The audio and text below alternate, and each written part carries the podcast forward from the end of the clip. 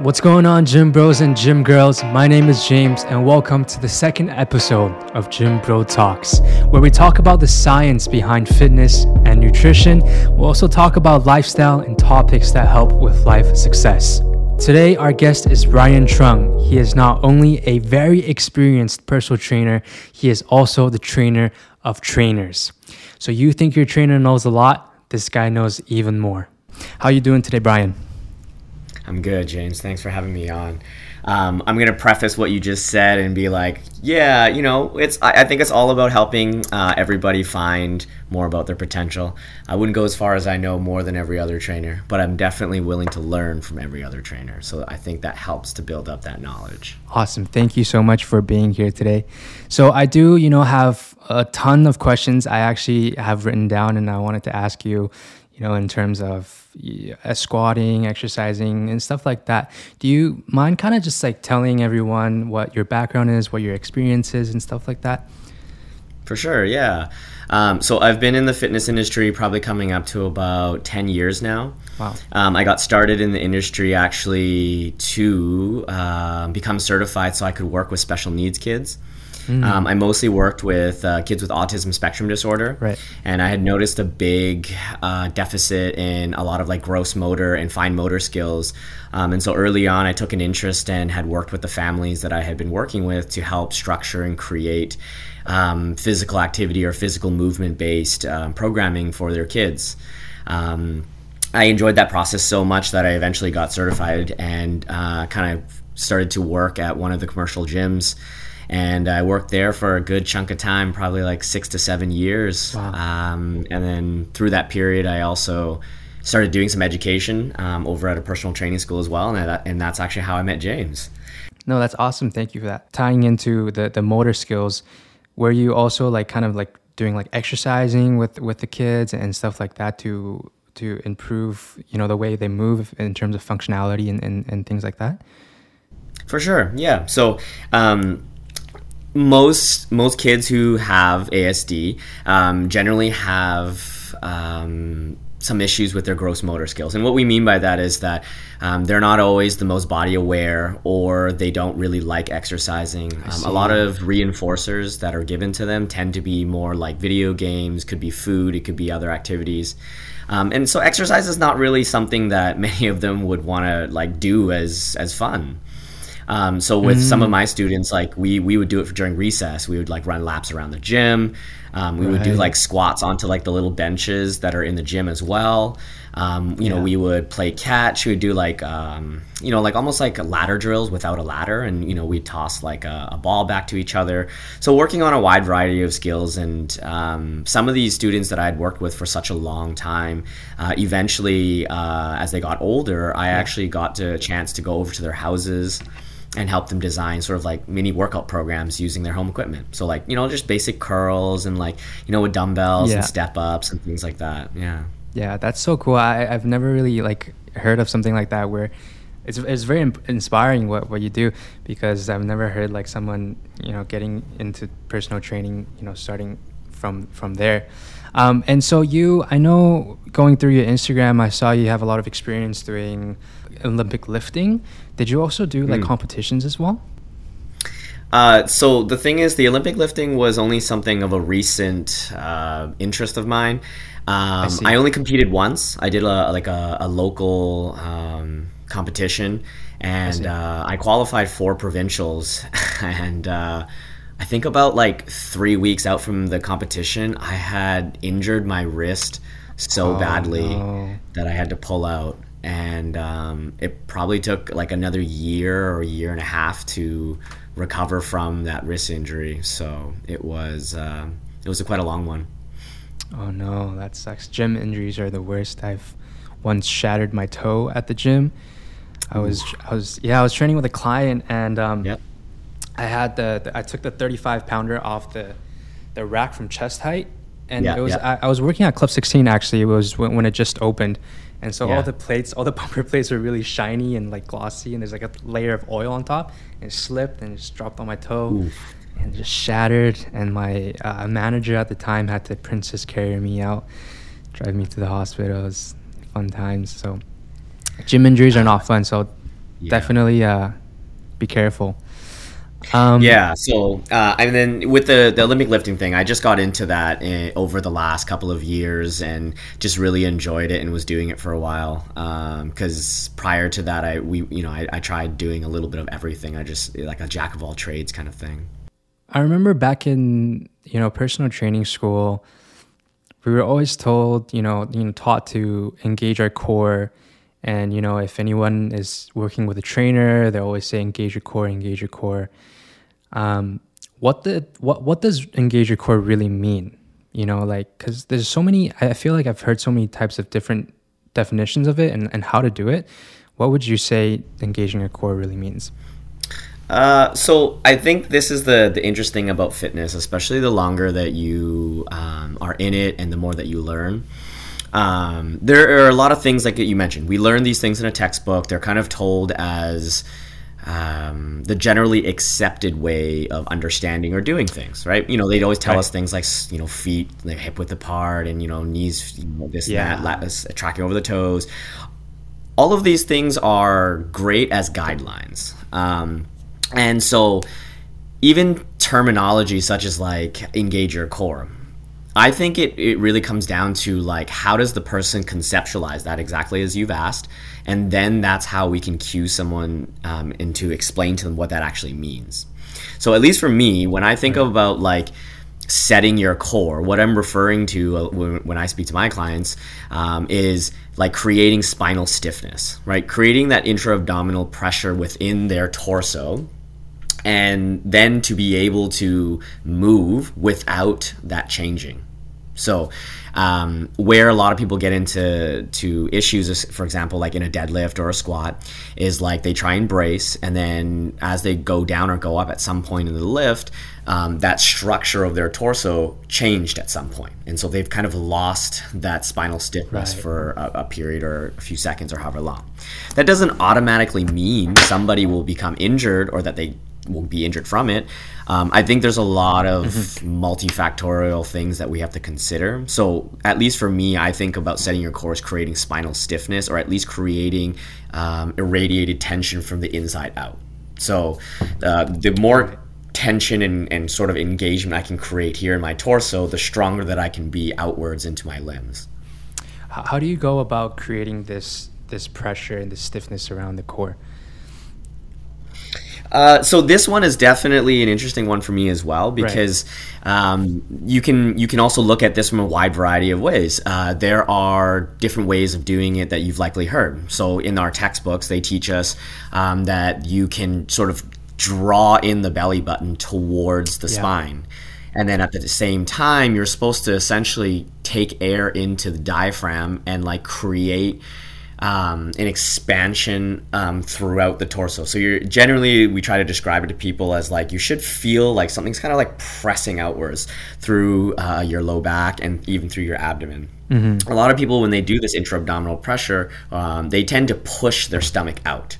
They don't think about expanding through their lumbar as well. So, right. um, what we actually like to cue people with is if you take your hands and you turn them upside down and place them on where your QL is, when you take the air in and you expand through, you should feel the air press into your hands. Right. So that is actually what uh, people are trying to do when they wear a belt, for example. They're trying to uh, create an external uh, object for them to create that um, uh, tactile feedback of the intra-abdominal pressure. However, technically, we kind of already are wearing a belt, right? That's our core muscles in, in around our body that we're creating that expansion into. Um, sometimes people just uh, they have difficulty doing that or maintaining it or controlling it throughout the entire lift, and that can affect um, the amount of force that they can generate. So, can, can you can you get away without using a belt? Of course. Mm. I think uh, uh, I think a belt is more for um, depending on what you're you're trying to use it for. Right. Uh, I, when I refer to a belt in this case, I'm referring more to individuals who uh, think of or use the belt mm. as a way to prevent injury. Mm. Um, people who use a belt more for like power lifters mm-hmm. or heavy strength training and, and, more of your higher intensity lifts, uh, of course, there can be a, a benefit to them um, as well. Right. It doesn't mean you need them. There right. are plenty of lifters who don't use them. Right, right. That makes sense. And I kind of want to just take us back to you know squats and deadlifts because yeah. um, when when when we're doing squats and deadlifts, when we're trying to build muscle, let's just say, uh, that we, we know that the eccentric uh, motion of of the movement is very important to keeping, you mm-hmm. know, the the time under tension for our muscles. Um, I've seen in one of Jeff Nippard's videos uh, when he talks about squats and deadlifts and he's, he, he kind of says that squats and deadlifts are more of a concentric focused movements um, where you know like the drop the eccentric part of it doesn't matter as much. You should really try and focus a little bit more on the concentric. What are your thoughts and view on this here? Uh, I think with every question in fitness, the the best answer is always to start with it depends because context matters greatly. Context uh, will affect who interprets an answer as you know what they deem as correct or incorrect or right. or, or uh, whatever else. Um, I think a better way of considering this is how does the concentric, isometric, or even eccentric portions of the squat affect growth um, and what are we trying to accomplish. So, for example, like if we're working on something like hypertrophy, everyone always talks about. Uh, you know, when we talk about what's the best um, exercises, most people always say compound movements, squat, bench, deadlift, because they are the exercises that allow for us to lift at a quite a high potential. Right. We see it as a multi um, joint, multi compound move or compound exercise. But from a pure hypertrophy standpoint, like that's not exactly what we're looking for. What we're looking for is targeted and intentional um, stimulus to to ha- to cause a change, right? And so um, a squat is great, absolutely. Mm-hmm. It's also the emph- eh, the emphasis on what you're trying to do in the squat. So most people, frankly, do concentrate more on the concentric portions of your squat. Most people bottom down or bottom out of their squat, um, and or tend to move much faster through the eccentric. Would that be fair to say? Mm, mm, mm. Yeah. Now, where do most people have issues in the squat? It's almost always trying to come yeah. up out of the, the squat, right? right? And a lot of the times we also can consider the speed of their eccentric relative to how well they can get mm-hmm. out of mm-hmm. the bottom. Mm-hmm. If you bottom out too fast or you lose your core, then we often would see minor to major shifts in the person's overall structure. Mm. The greater those shifts occur in a longer period of time, um, or sorry, over a longer period of time, the less targeted stimulus we're actually getting, mm. right? Because if we're compensating through, the, uh, through a movement, we might not be getting the stimulus that we actually want through that movement. Mm. So the more that we go up in weight, we're still concentrating on the concentric. We're still lifting a lot of weight, but what are we getting out of each of the reps? Are we still getting good movement out of it? Is it um, good stimulus for growth? Is it good patterning? Right. So a lot of injuries are related to poor patterning of the movement. Um, for me, I think of the eccentric and even isometric components of uh, any kind of lift as the learning process. It's like a loading process. It's teaching us confidence that I can handle this amount of weight as I'm controlling it down. Right and then being able to explode back up out of it. Um, using like a four to one tempo with a lot of newer clients um, can very be very helpful in right. patterning the correct movement that we want to see. would you say that? Uh, would you say that it's different in terms of whether or not your goal is to do strength or hypertrophy? To a degree, yeah. Um, you know, if you if you are going too slow on the eccentric portion, you're you're gonna definitely have a lot of trouble coming out of the hole as well. Mm-hmm. So this is why a lot of times when we refer to tempo, we generally would say as fast as possible, which really means as fast as I can control. Mm-hmm. If I can drop down from my squat and pop up out of it without, you know, losing my core or shifting myself too poorly, then why wouldn't I want to increase the speed at which I go down. Right. If I'm artificially slowing myself down, I'm making it harder because I'm that time under tension is now causing me to be less efficient if I can actually go faster. Right. Right. And, and when you were talking about like, you know, the small minor shifts in your movement at the at kind of more or less the bottom of the squat, would you say, you know, your stability training and mobility training kind of has something to do with that as well? Absolutely. I think that when you consider um, most people, when they deal with certain kinds of discomfort or injuries or movement patterns that are uncomfortable for them, we can usually identify a, a component of their body that isn't moving the way that is likely optimal. Mm. Now, I choose these words very carefully because you don't always need to fix all of these little tiny shifts. Mm-hmm. Your body is incredibly adaptable. And so, if you can continue to make progress and the shifts aren't causing any major issues or discomfort or pain, then we can usually leave it because anatomically, what we also can see out of individuals is um, there are slight variances. We're not all exactly perfect. Some of us actually do have some limbs slightly longer than others, uh, hip sockets more deeper than others. Um, right. So, your mobility also is an interesting word um, because we can conceptualize differently as well. Most people consider mobility as um, a combination of your general flexibility with your active control or active range right. of any base movement, right? Mm-hmm. So if I'm going to squat down to the bottom and I don't have enough range in my hips, on the left side, then I might shift myself more to the right side. So over time, that can change the way that I squat, which can also in um, affect my relative injuries um, or potential of injuries. So maintaining a relatively good mobility is going to be in each person's best interest because it helps them to do their lifts better. If your lifts are better, mm-hmm.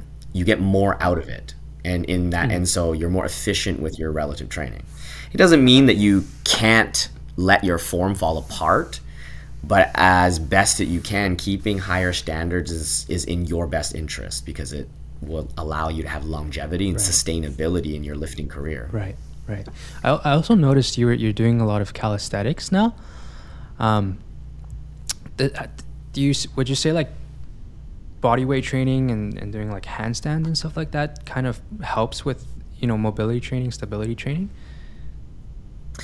yeah, so a lot of calisthenics is built around um, like gymnastics based work. Right. So a lot of movements used in calisthenics, like handstands, pull ups, front levers, back levers, flag pulls, and, and those are the more advanced techniques, of course. Um, there's a certain degree of mobility, and mm-hmm. naturally, to get better at some of those lifts, um, it it can increase our what we consider our mobility, our active range of motion, if we're doing it correctly. Mm. So the more proper pull ups that you do, the better that your body will sort of adapt to it. Mm-hmm. If you do really poor pull ups, your body also adapts to it. It will build the muscles um, that are required to make you stronger at that movement. Right. And this is why, for example, like with pull ups, the individuals who pull through like this at the top and they're very rounded, they have a very difficult time strengthening themselves to the point where they can pull up with a slight chest extension. Mm-hmm. Um, calisthenics is one of those things I think uh, is underappreciated. Right, it's teaching you how to better understand your own body. Um, when we talk about things like core control or like handstands, that really teaches us a lot about how to sort of like move our bodies and understand how to separate it. So, for mm-hmm. example, in a handstand, we have to constantly think about uh, pushing our hands through the ceiling. And the more that we push through the ceiling, that allows for us to keep a slight uh, T spine um, flexion. And, but at the same time, from there, I have to keep a slight uh, posterior pelvic tilt and lock my legs off while keeping them straight. And so, as the, I'm doing that, the body remains uh, almost like a, a, a, plank, right? Like it's an overhead plank if we really think about it. Mm-hmm. From there, once I learn to create the spinal stiffness, what I can begin to practice is like separating the lower body from the upper body. So being able to move the legs while keeping the upper body still. And so right. these pieces really help to um, like help at least help me to understand more about the other lifts. So like deadlifts and squats and bench press. It's learning how to create tension and, and sort of feeling out the body that allows for me to ex, um, uh, like output as much force as I need in order to achieve what I'm trying to do. Right. Because at the end of the day, that's what that, that's that's what training is about, right? It's teaching us to create enough internal force to overcome the external force, which in this case might be ourselves, might be gravity, uh, it might be uh, weights, uh, tools. Do you put a lot of focus and emphasis on diet for your clients? Uh, absolutely. I think that nutrition is one of those things where most people hit walls. Like the training side of things can be quite easy. Um, and I think also nutrition, at least for me, because of my counseling background, is much more around understanding um, like human behavior. And that is the client's um, perceptions around food and even what they think is expected out of them, and even what trainers expect out of their clients.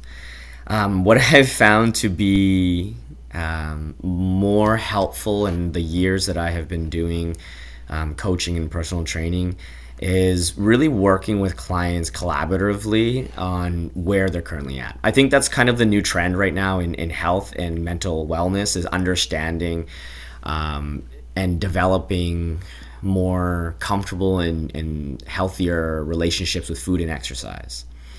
Um, so what I do with a lot of my clients is yes, we do focus on nutrition, but we actually focus a lot more on the behaviors that lead to better nutrition. So what I mean by that is um, a lot of people have difficulty, um, you know, eating breakfast in the morning. They often state things such as, um, you know, they're rushed in the morning. They don't have enough time. Uh, they have to they do too many things in the morning as well. Um, and they also talk about you know being tired all the time.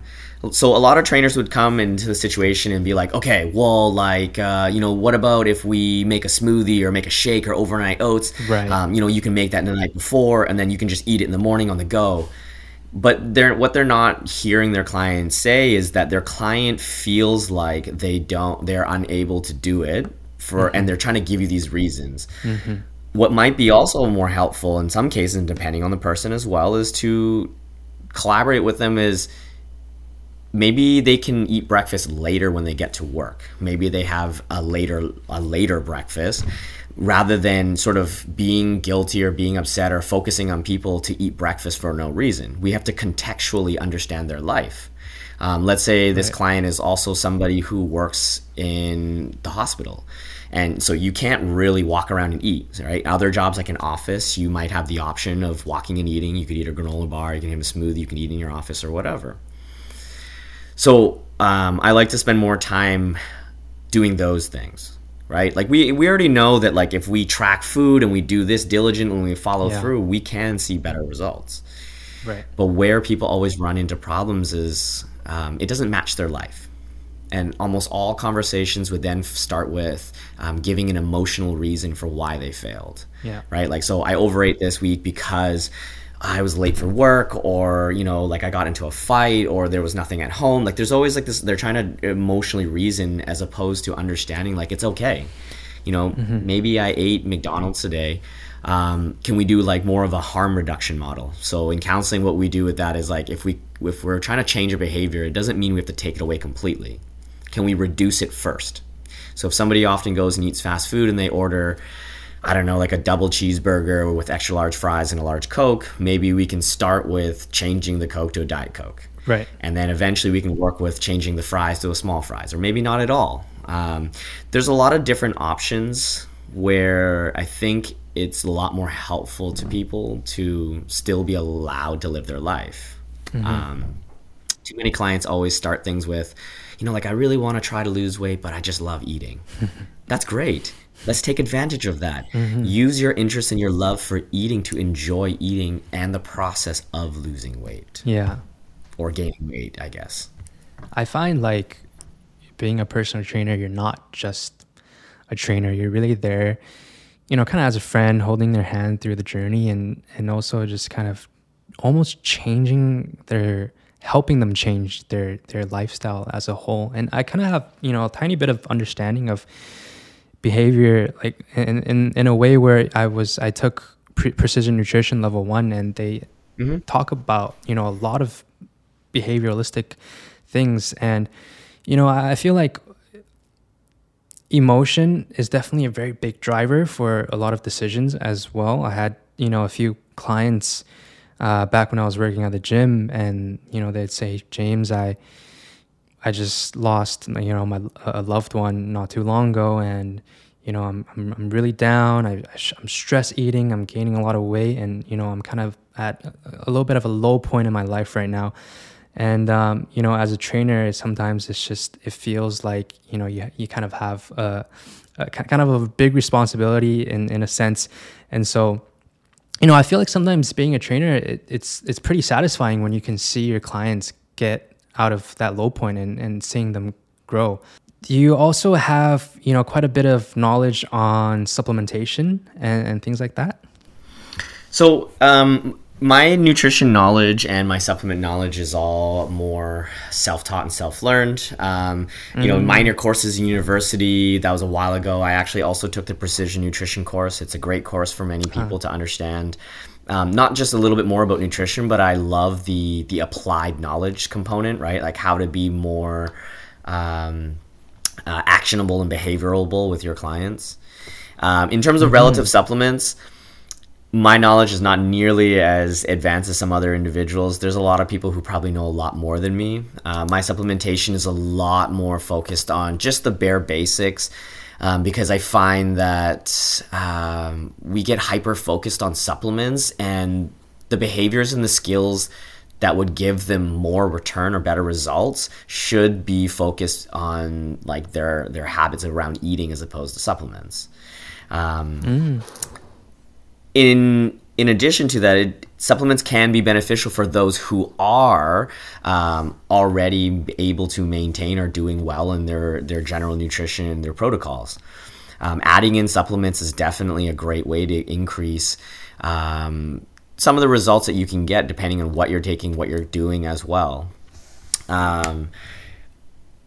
I think for a lot of people, like they tend to stick to certain certain ones, right? We often hear about people taking pre workout. They often talk a lot about taking right. um, protein, um, a lot of like intra workout stuff like BCAAs. Um, in terms of like things like pre workout, I always think about it this way: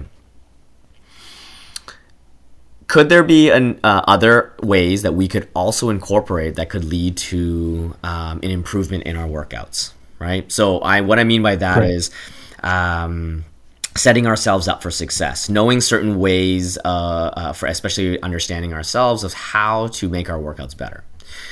And that could be things like ensuring we get enough sleep.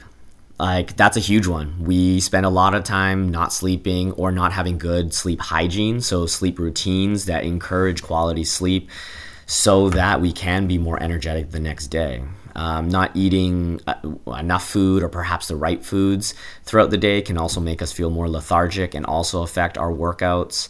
Um, and then the trainer part of things is setting up the warm up to not just warm up the body, but someone's nervous system, and also having the uh, effect that we do of sort of um, creating an environment that does want them to get themselves hyped up right? Like as a trainer, I'm sure there's many times where you're exceptionally tired, you had no sleep, but as soon as your mm-hmm. client comes in, you have to understand that it's time to almost like turn yourself on because no matter how many mm-hmm. clients you've seen in a day, your next client, that's their first hour in the gym. And so a big part right. of helping us to understand and love the process of the gym is sometimes it sucks, sometimes it's good, and then sometimes it's fun. Like it is fun. And that's what, in my opinion, uh, is what creates longevity in our relationships with our clients.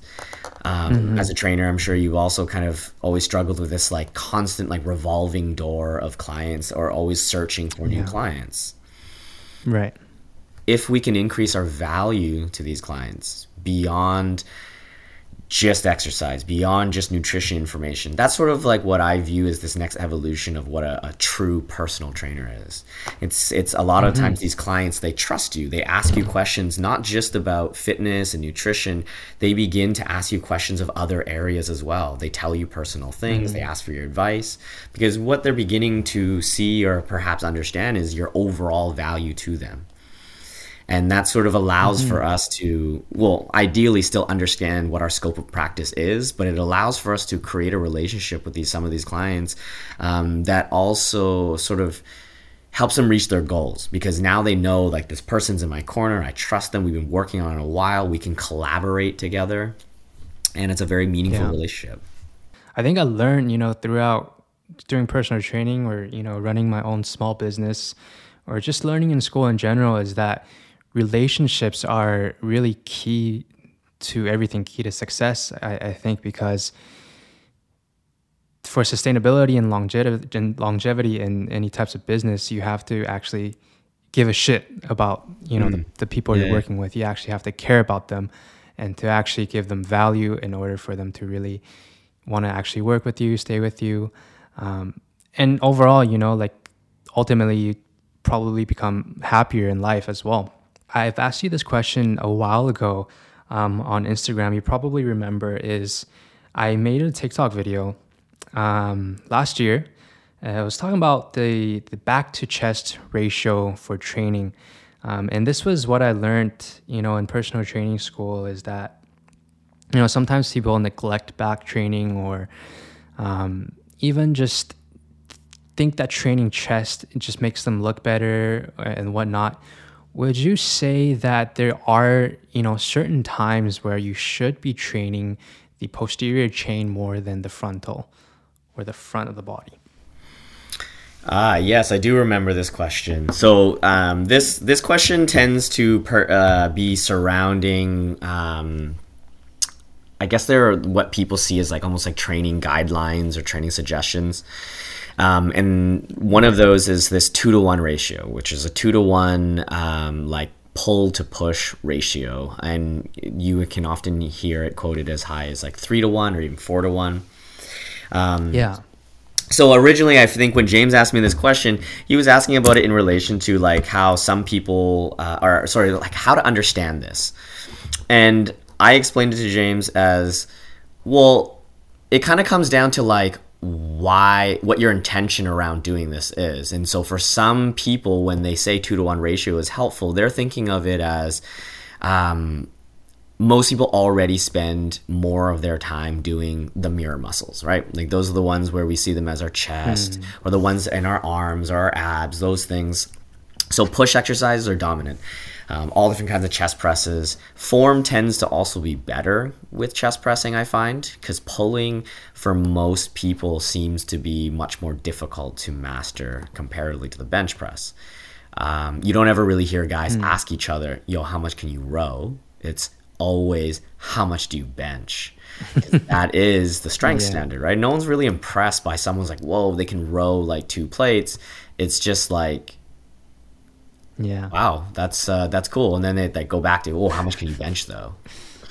Um, the two to one ratio can also be beneficial for like people who are learning to lift right so those are the people where they they may not fully understand um, body awareness relative to how to control their scapula or how to set their shoulders um, to create proper engagement um, or at least more optimal engagement i should say um, that two to one ratio can also help with individuals who have, for most of their lives, been uh, more rounded or flexed over, or uh, are in sports that um, or activities that tend to lead to more of that.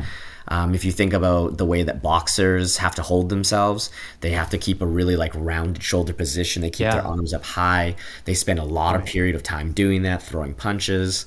Um, that uh, is also a possible um, opportunity to work a little bit more on pulling versus pushing.